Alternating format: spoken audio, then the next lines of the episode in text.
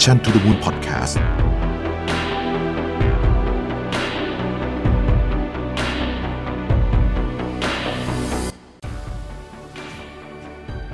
สวัสดีครับ พบกับรายการ Remaster อยู่กับผม อ้ำสุภกรอีกเช่นเคยครับ วันนี้เราจะมาพูดคุยกันในประเด็นที่ทำให้พนักงานของเรารู้สึกไม่ดีต่อองค์กร จะมีเรื่องอะไรกันบ้างนะครับ เดี๋ยววันนี้เราค่อยๆไล่กันไปทีละประเด็นนะครับ สิ่งที่จะทำให้พนักงานของเราเนี่ยรู้สึกว่าไม่อยากมีส่วนร่วมในองค์กร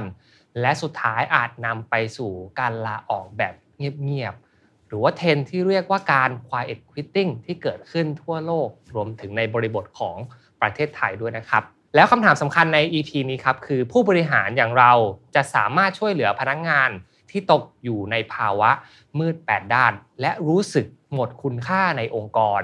อยากลาออก เพราะความท็อกซิกที่เกิดขึ้น อย่างไรได้บ้าง สามารถที่จะเริ่มจัดการปัญหา เริ่มจากจุดไหนดี มีอะไรที่เราควรต้องทำมากขึ้นในฐานะผู้นำและมีอะไรที่เราควรจะต้องทำน้อยลงก่อนทุกอย่างจะสายเกินไป วันนี้ลองไปฟังกันทีละเรื่องเลยนะครับ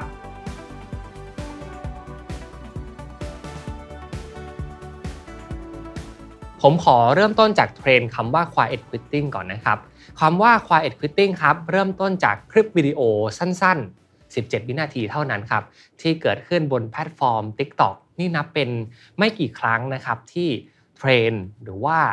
แนวโน้ม แนวคิดทางการทำงานเนี่ยเกิดขึ้นจากการสร้างพฤติกรรมที่ผลิตเอง ไม่ใช่จากการ research นะครับ ไม่ใช่จากการสำรวจ และสอหาว่าคนทำงานณปัจจุบัน มีเทรนด์การทำงานแบบใด ผู้ใช้งานคนนั้นครับมีชื่อว่าเซธคานนะครับ I recently learned about this term called quiet quitting, where you're not outright quitting your job, but you're quitting the idea of going above and beyond. You're still performing your duties, but you're no longer subscribing to the hustle culture mentality that work has to be your โดยคลิปของเขาครับเป็นไวรัลในเวลาต่อมาครับด้วยเหตุผลว่ามันช่างโดนใจนะครับกับความรู้สึกของคนทำงานรุ่นใหม่มากเหลือเกินครับพ วกเขาเนี่ยต้องตื่นมาพบกับชีวิตการทำงานที่ยากลำบากขึ้น ทั้งในบริบทของการเติบโตในที่ทำงาน ความเหลื่อมล้ำในสังคม และปัญหาอีกร้อยแปดพันอย่างเลยครับที่เกิดขึ้นในโลกณ ปัจจุบัน จึงไม่แปลกเลยครับว่าคลิปที่คุณเซธคาร์เนี่ยออกมาพูดว่าเขากำลังอยู่ในภาวะ quiet quitting และอยากจะทำงาน แต่พอดีเพื่อรักษาตัวเอง รักษาใจ ให้สามารถมีชีวิตได้ในโลกอันโหดร้ายนี้ ซึ่งหลังจากนั้นเองนะครับ เมื่อคลิปนี้เป็นกระแสครับสำนักข่าวชื่อดังอย่าง BBC News ก็ได้เข้าไปศึกษาถึงนิยามของคำว่า quiet quitting ครับว่าเป็นไอเดียที่มีแนวคิดอย่างไรบ้าง ซึ่งทาง BBC News นะครับได้กล่าวไว้ว่าครับ quiet quitting คือการทำงานให้น้อยที่สุดตามตำแหน่งงานที่ถูกกำหนดไว้ และพึงพอใจกับงานคุณภาพปานกลางที่สามารถทำได้ ถ้าผมมาแปลงเป็นภาษา Content Creator แบบที่เราเข้าใจกันง่าย ๆ นะครับ ไม่คาดหวังมากไปก็ไม่ผิดหวัง ไม่ปีนสูงเกินไปก็ไม่เจ็บตัว นี่อาจจะเป็นแนวคิด quiet quitting ที่เกิดขึ้นกับคนทำงานณปัจจุบัน ซึ่งนะครับถามว่าทำไมถึงต้องเป็นแบบนั้นทำไมถึงตัดสินใจทำแบบนั้น เพราะนะครับด้วย2สาเหตุสำคัญเลยก็คือการรักษาใจตนเองนี่เป็นเรื่องแรกที่สำคัญมากๆนะครับ ส่วนเรื่องที่ 2 คือ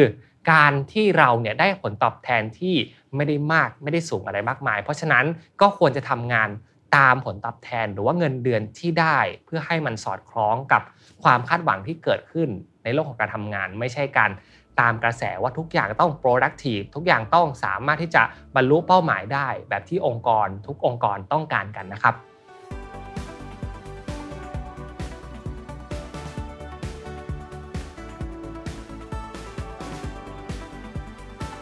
และนี่ก็เป็นภาพสะท้อนสังคมคนทำงานณปัจจุบันครับที่เปลี่ยนไปอย่างมากหลังจากยุคโควิด -19 นะครับรวมกับการมาถึงของ Digital Disruption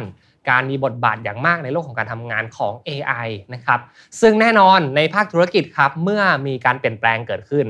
เราก็มักจะพูดกันเสมอนะครับว่าเรามีรถไฟขบวนใหม่มาจ่อรอกันเสมอนะครับหากตกขบวนเหล่านี้ไปนะครับ เราก็อาจจะหลุดจากกระแสโลก และธุรกิจของเราก็อาจจะไม่ตอบโจทย์กับความต้องการ ในภาคธุรกิจนะโลกที่เปลี่ยนแปลงไปในปัจจุบันนะครับ รวมถึงนะครับถ้าหากว่าคนทำงานเนี่ยไม่ได้ปรับตัวตาม ไม่สามารถก้าวขึ้นขบวนรถไฟใหม่ๆ ตรงนี้ทันเนี่ยก็จะไม่ตอบโจทย์ความต้องการในตลาดแรงงานในที่สุดครับ ซึ่งข้อนี้ผมก็เห็นด้วยเหมือนกันนะครับ แต่ในอีกมุมหนึ่งครับก็จะมีเรื่องของกระแสนะครับที่คนทำงานเนี่ยรู้สึกว่าอยาก quiet quitting อยากช้าลงบ้าง อยากสโลลงบ้าง เพื่อให้เขาเนี่ยสามารถที่จะกลับมาทบทวนกับสิ่งที่เกิดขึ้น ในโลกของการทำงานได้มากขึ้น ในมุมพนักงานครับที่ต้องย้ำว่าบางส่วนนะครับไม่ใช่ทุกคนนะมองว่าเขาไม่มีแรงที่จะขึ้นรถไฟขบวนไหนอีกต่อไปแล้วนะครับ อยากพักและอยากหาทางออกอื่น ๆ ให้กับชีวิตมากกว่า หนึ่งในวิธีการที่จะหลุดออกจากวงจรนี้ได้นะครับ โดยทันทีเลยนะก็คือ การวางตัวแบบ quiet quitting แบบที่เป็นเทรนที่ผมกล่าวไปนะครับ และจากไปอย่างเงียบ ๆ ในที่สุด ซึ่งในปี 2022 ที่ผ่านมานะครับ บริษัท m c k เคนซี่ที่ปรึกษาชื่อดัง ได้มีการสำรวจตลาดแรงงานเชิงลึกครับเพื่อวิเคราะห์แนวโน้มของคนทำงานในโลกอนาคต และพบข้อมูลว่ามีคนเกิน 40%ในตลาดแรงงานทั่วโลกนะครับ เกิดภาวะเบิร์นเอาท์หรือหมดไฟกับตัวเอง หมดไฟในการทำงาน นะครับรวมถึงอาจจะหมดไฟในการใช้ชีวิตด้วย มีคนอีกมากมายครับที่พบกับปัญหาเบิร์นเอาท์และส่งผลไปถึงเรื่องของสุขภาพจิต ซึ่งจากรายงานตัวเดียวกันของ m c k เคนซี่นี่เองนะครับพบว่าสุขภาพจิตของคนทำงานเนี่ยในปี 2022 เพิ่มขึ้นถึง 3 เท่าเลยทีเดียว จึงเป็นสาเหตุนะครับที่ทำให้คนกลุ่มหนึ่ง ซึ่งมีจำนวนมาก ๆ เลยถึง 50%พร้อมจะลาออกนะครับจากงานแบบไม่มีงานทำเลยด้วยซ้ำเพราะองค์กรเนี่ย ไม่ได้ช่วยเขาในการรักษาสิทธิประโยชน์ ในการช่วยเหลือเขาเพื่อพ้นจากช่วงเวลาที่ยากลำบาก ในช่วงที่เขาต้องเจอกับสภาวะที่ยากลำบากครับ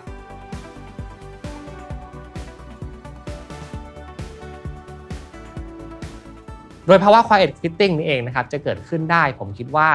แน่นอนมันต้องมีตัวกระตุ้นจากสภาพแวดล้อมแน่นอนครับ เพราะว่าจากงานวิจัยของ Job Train ครับได้สรุปไว้ว่า คำว่า quiet quitting นะครับมันจะถูกกระตุ้นด้วยเรื่อง 5 เรื่องนะครับ ซึ่งเขาได้ทำเป็นพีระมิดอินโฟกราฟิกไว้ 5 ระดับ แต่ที่ผมขึ้นไว้ให้ที่หน้าจอนะครับทำให้คนทำงานเนี่ยรู้สึกว่าเกิดความไม่ดีต่อองค์กร ส่งผลทำให้เขารู้สึกไม่อยากมีส่วนร่วมกับองค์กร และนำไปสู่การลาออกแบบเงียบๆซึ่ง 5 ระดับนี้ครับถือว่าเป็นเรื่องที่ต้องลองมาพิจารณากันดูทีละข้อนะครับ ผมขอไล่ไปทีละระดับเลยละกัน ขอเริ่มที่จุดแรกครับในระดับที่ 1 ยอดภูเขาน้ำแข็งของเรื่องนี้ครับเขาบอกว่าการจะเกิดภาวะ quiet quitting ได้เนี่ยมันเป็นเพราะว่าองค์กรอาจจะสื่อสารได้ไม่มีประสิทธิภาพมากพอนะครับ การสื่อสารเป็นประตูบานแรกที่สำคัญมาก ๆ ในการทำงานนะครับ และถ้าหากว่าเสียงของพนักงานไม่สามารถส่งไปถึงระดับผู้บริหารได้ ไม่สามารถที่จะทำงานได้อย่างลื่นไหล เพราะสื่อสารกันไม่เพียงพอหรือไม่มีประสิทธิภาพมากพอเนี่ย นี่เป็นจุดสำคัญเป็นจุดเริ่มต้นแรกนะครับ ที่ทำให้คนทำงานอาจจะรู้สึกท้อในการทำงาน เพราะไม่ว่าจะออกความคิดเห็นจะทำอะไรก็ตาม กลับไม่ได้รับการตอบสนองในเชิงการสื่อสารกลับมาเลย นี่ก็ถือว่าเป็นยอดภูเขาน้ำแข็งที่ทุกองค์กรควรจะต้องระวังให้ดีนะครับ ทีนี้พอลงมาสักนิดหนึ่งนะครับ เรียกว่าหลังจากพ้นช่วงภูเขาน้ำแข็งไป คลื่นใต้น้ำที่เกิดขึ้นจะมีอะไรบ้าง ระดับที่ 2 นี่ครับคือการเกิดความรู้สึกที่ไม่เป็นเจ้าของไม่มี sense of belonging นะครับซึ่งตรงนี้เนี่ยเป็นสิ่งสำคัญมาก ถ้าหากว่าองค์กรอยากจะให้พนักงานทำงานอย่างลื่นไหลนะครับ มีความรู้สึกรักในงาน รู้สึกหวงแหนในงาน รู้สึกภูมิใจในหน้าที่ ถ้าเกิดว่าเราไม่สามารถทำให้พนักงานเนี่ยรู้สึกถึงความเป็นเจ้าของในงานนั้นได้ ทุกคนน่าจะพอจินตนาการออกนะครับว่างานที่ทำเนี่ย มันก็จะได้แค่งาน แต่มันไม่มีความใส่ใจ ไม่มีเรื่องของสิ่งที่เป็นแพชชั่นที่ใส่ลงไปในงาน แล้วอาจจะทำให้งานนั้น ก็กลายเป็นงานในระดับ average หรือว่างานที่มีประสิทธิภาพกลางๆ แบบที่ทุกองค์กรก็คงไม่ได้อยากได้เหมือนกัน เพราะฉะนั้นถ้าเกิดว่า r e f l e กกลับมาครับทำให้เขาเกิดความรู้สึกเป็นเจ้าของไม่ได้ นี่ถือว่าเป็นคลื่นใต้น้ำที่จะเกิดขึ้นในองค์กรเลย ทีนี้ผมพามาดูในระดับที่ล่างลงไปนะครับ ซึ่งตรงนี้เนี่ยผมให้ชื่อว่าเป็นระดับน้ำลึกแล้วนะครับ มันจะเกิดความรู้สึกไม่มีคุณค่านะครับ ซึ่งในส่วนนี้นะครับมันจะเกิดจากพฤติกรรมที่เกิดขึ้นเป็นภาพรวมขององค์กร ไม่ว่าจะเป็นการที่หัวหน้าอาจจะไม่มีความเห็นอกเห็นใจในพนักงาน และหวังแต่ผลลัพธ์อย่างเดียว ไม่ได้ดูถึงเรื่องของการเรียนรู้ การเติบโต หรือว่าการให้โอกาสกับพนักงาน ก็จะทำให้คนคนนั้นนะครับรู้สึกว่าไม่มีคุณค่าในองค์กร ซึ่งในระดับน้ำลึกนี้ ผมคิดว่าต้องดอกจันไปแล้วว่าคนทำงานหลาย ๆ คนอาจจะรู้สึกแย่และเกิดภาวะ quiet quitting เนี่ยตั้งแต่ระดับนี้นะครับ ส่งผลให้เขาอาจจะลาออกได้ในอนาคต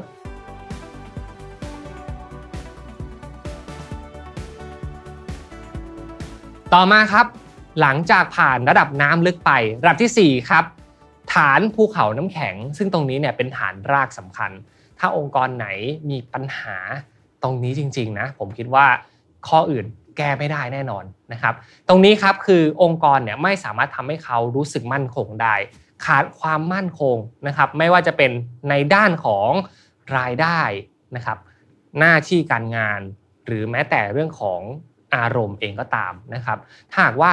ความมั่นคง 3 เรื่องนี้ที่ผมกล่าวมาเนี่ยไม่สามารถส่งมอบให้กับพนักงานได้ แน่นอนครับ เราจะไม่สามารถแข่งขันกับคู่แข่งทางการตลาดบริษัทอื่น ๆ ได้เลย และพนักงานของเราก็จะเทกันออกไปในอนาคต เพราะว่าทำอยู่ตรงเนี้ยก็ไม่มีความมั่นคง ไม่รู้ว่าพรุ่งนี้จะเกิดอะไรขึ้น เอาเป็นว่ามองไม่เห็นภาพแล้วกันครับว่า ถ้าอยู่ที่นี่ไปอีก 1 ปี 2 ปีเนี่ย เราจะเติบโตไปเป็นอะไร นี่ก็จะเป็นจุดสำคัญมากในฐานระดับที่4นะครับส่วนสุดท้ายครับคือจุดศูนย์ถ่วงทั้งหมดของเรื่องที่ผมพูดมานะครับเป็นระดับที่ 5 ผมเรียกว่าเป็นจุดศูนย์ถ่วงของภูเขาน้ำแข็งนี้ละกัน ถ้าเกิดว่าไปทำลายมันนะครับก็จะล้มคืนกันทั้งระบบเลย นั่นก็คือ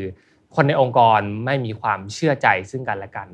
ถ้าหากว่าเราเริ่มต้นจากความไม่เชื่อใจในการทำงานนะครับ หัวหน้าไม่เชื่อใจลูกน้อง นะครับลูกน้องไม่เชื่อใจหัวหน้า ลูกน้องกันเองไม่เชื่อใจซึ่งกันและกัน สิ่งเหล่านี้ไม่สามารถที่จะ drive องค์กรไปสู่ความสำเร็จได้อย่างแน่นอน แต่นะครับมันต้องมีแหล่งที่มาเนาะมันต้องมีข้อมูลสำคัญว่า แล้วทำไมเขาถึงไม่เชื่อใจซึ่งกันและกัน ซึ่งหนึ่งในสมการสำคัญที่อาจจะทำให้เขาไม่เชื่อใจกันเนี่ยก็คือ culture หรือว่าวัฒนธรรมองค์กรที่ไม่ส่งเสริมให้กับคน ไม่สามารถทำให้คนเนี่ยเกิดความเชื่อใจ และก็เชื่อมั่นว่าเรา ต่างมาทำหน้าที่ซึ่งกันและกัน และทุกคนมีความโดดเด่นไม่เหมือนกัน นี่เป็นสัญญาณอันตรายที่สุดที่ผมคิดว่าเราต้องระวังให้ดี และถ้าหากว่าใครเป็นผู้นำองค์กรนะครับ ถ้าเกิดความไม่เชื่อใจแล้ว ผมว่าต้องรีบแก้ทันที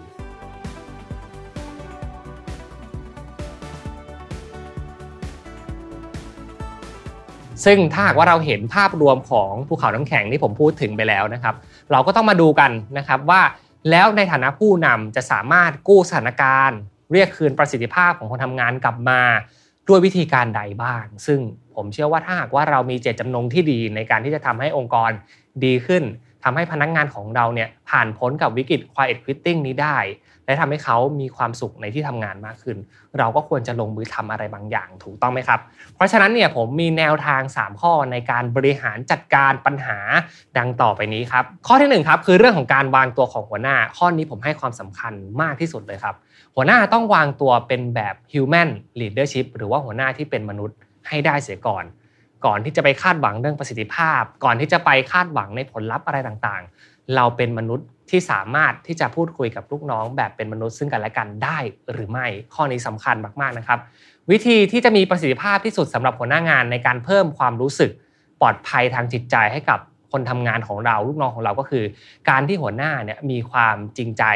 และมีน้ำใจกับทีมงานให้ได้มากที่สุดนะครับ การให้ความสำคัญกับคนที่ทำงานร่วมกับเราในฐานะ บุคคลไม่ใช่ทรัพยากรนะครับ เราสามารถให้ความสำคัญของความต้องการของคนได้ โดยการที่เราเนี่ยมองเห็นตระหนักรู้ และรับรู้ว่าอะไรจะเป็นเรื่องที่ส่งผลดีกับพนักงาน และรู้ว่าอะไรเนี่ยเรามีแนวโน้มว่าเราจะไปทำเรื่องท็อกซิกกับพนักงานได้นะครับ ตรงนั้นควรจะหลีกเลี่ยงให้ได้มากที่สุด ถ้าเกิดว่าเราอยากจะมีสภาพแวดล้อมในที่ทำงานที่ดีนะครับ เต็มไปด้วยความเคารพการมีส่วนร่วม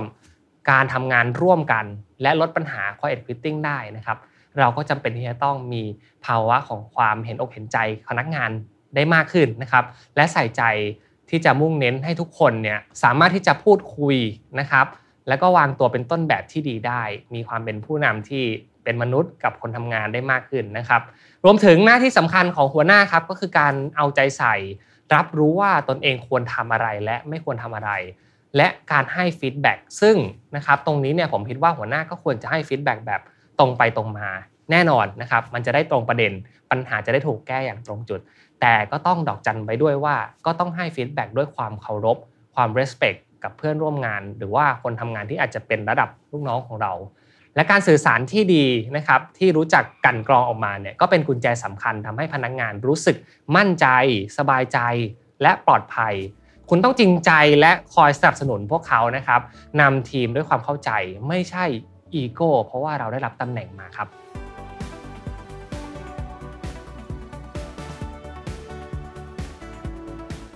ในระดับต่อมาครับ หลังจากหัวหน้าวางตัวถูกต้องแล้วนะครับ สิ่งต่อมาที่เราควรจะทำนะครับก็คือการสร้างพื้นที่ที่เหมาะสมกับการที่จะทำให้คนเนี่ยรู้สึกมีคุณค่ามากขึ้น รู้สึกว่าอยากจะทำงานที่ตัวเองรักมากขึ้น คือการเลือกสร้างวัฒนธรรมที่ให้ความสำคัญในเรื่องของ psychological safety นะครับหรือว่าความปลอดภัยทางด้านอารมณ์ทางด้านจิตใจ โดยนะครับหัวหน้าต้องมุ่งเน้นในการสร้างวัฒนธรรมในทีมมากกว่าการสร้างแค่ทาเลนต์หรือว่าคนเก่ง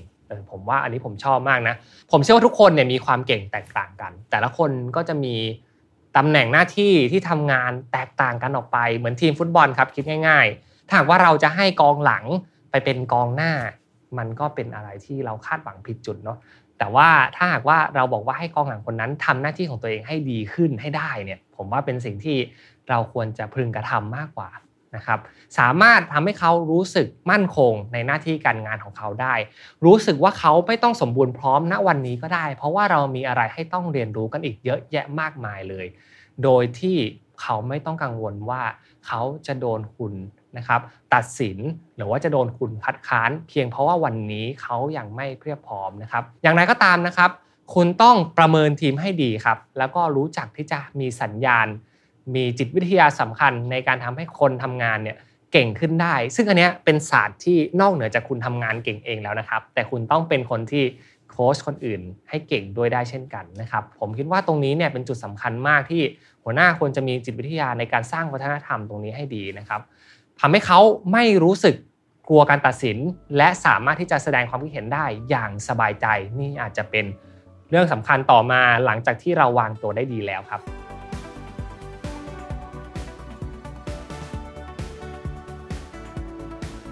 และในข้อที่ 3 ครับ ข้อนี้จะเป็นเรื่องของ การเปิดโอกาสครับ เสียงของเราไม่ได้ใหญ่สุดเสมอไปนะครับ ถึงแม้ว่าวันนี้เราจะรับหน้าที่เป็นหัวหน้าคอยรับผิดชอบ แน่นอนความรับผิดชอบยังคงเหมือนเดิม แต่นะครับบางครั้งเนี่ยเราก็ต้องยอมเป็นผู้ตามที่ดีบ้าง ต้องยอมที่จะเป็นผู้ support ที่ดีบ้าง เพื่อให้พนักงานของเราเนี่ยก็ได้เรียนรู้ไปพร้อมๆกับเราด้วย สิ่งที่ผมกำลังพูดถึงนะครับคือการตอบสนองความต้องการพื้นฐานของพนักงานให้ได้ เช่น ความแน่นอนทางอาชีพของเขา นะครับการที่ทำให้เขาเนี่ยเห็นชัดเจนเคลียร์จริง ๆ ว่าเขาจะเติบโตไปในทิศทางไหน และการเติบโตของเขาจะได้ benefit และ perk อะไรเพิ่มเติมมา หลังจากที่เขาเนี่ยมุ่งเน้นในการเรียนรู้และทำงานหนักเพื่อองค์กรของเรา ถ้าหากว่าองค์กรของคุณสามารถที่จะเปิดโอกาสมากมาย ในการสร้างผลงานนะครับในการสร้างชื่อเสียงให้กับพนักงงานของตัวเอง มีแต่ผลดีตามมานะครับ เพราะนี่เป็นการลงทุนกับคนที่สำคัญที่สุดเลย และแน่นอนครับถ้าหากว่าเราสามารถที่จะซื้อใจนะครับลงทุนกับคนได้ และทำให้เขาเนี่ยรู้สึกมีคุณค่าในตัวเอง ความพักดีต่อองค์กร และความเชื่อมั่นในตัวพนักงาน ก็จะสามารถเทินกลับมาสู่องค์กรได้ และสิ่งนี้จะเป็นตัวสะท้อนชัดเจนเลยนะครับว่าแต่ละองค์กรเนี่ยสามารถที่จะทำให้คนในองค์กรมีความรอยัลตี้มีความชื่นชอบในการทำงาน หรือว่ามีความภูมิใจที่ได้พูดว่าเขาเนี่ยได้ทำงานใน ที่ทำงานที่นี้มากน้อยแค่ไหน หากว่าตะกุกตะกักนะครับ รู้สึกว่าไม่อยากจะพูดเลยว่าเราทำงานอยู่ที่นี่เนี่ยก็ลองพิจารณาดูครับว่าในจุดนี้เราอาจจะยังทำได้ไม่ดี แต่ทุกอย่างต้องมีจุดเริ่มต้น ไม่ว่าวันนี้นะครับองค์กรจะมีปัญหามากน้อยแค่ไหน แต่ผมเชื่อว่าสัญญาณที่ดีที่สุดนะครับก็คือการที่คนที่เป็นผู้นำคนที่เป็นหัวหน้าทีม ผู้บริหารผู้จัดการลงมาเริ่มนะครับ take action อะไรบางอย่าง และยอมรับซะว่า วันนี้เนี่ยเราก็ยังไม่เพียบพร้อมเหมือนกัน เราก็ยังมีอะไรที่ต้องทำอีกมาก เหมือนที่เราคาดหวังกับพนักงานแหละครับ ว่าพนักงานของเราก็มีอะไรที่ต้องทำเพื่อพัฒนาตัวเองอีกเยอะแยะมากมาย และขอเป็นกำลังใจให้กับทุกองค์กรที่กำลังเจอปัญหาในเรื่องของการ recruit พนักงานนะครับในเรื่องของการพัฒนา talent ในองค์กรยังไงหวังว่าคลิปนี้จะเป็นประโยชน์กับทุกท่านนะครับ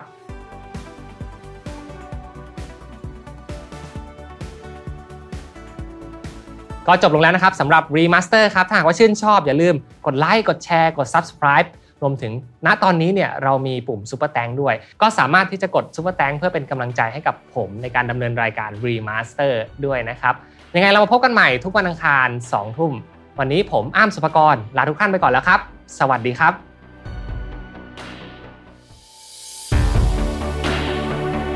มิชชั่น to the Moon Podcast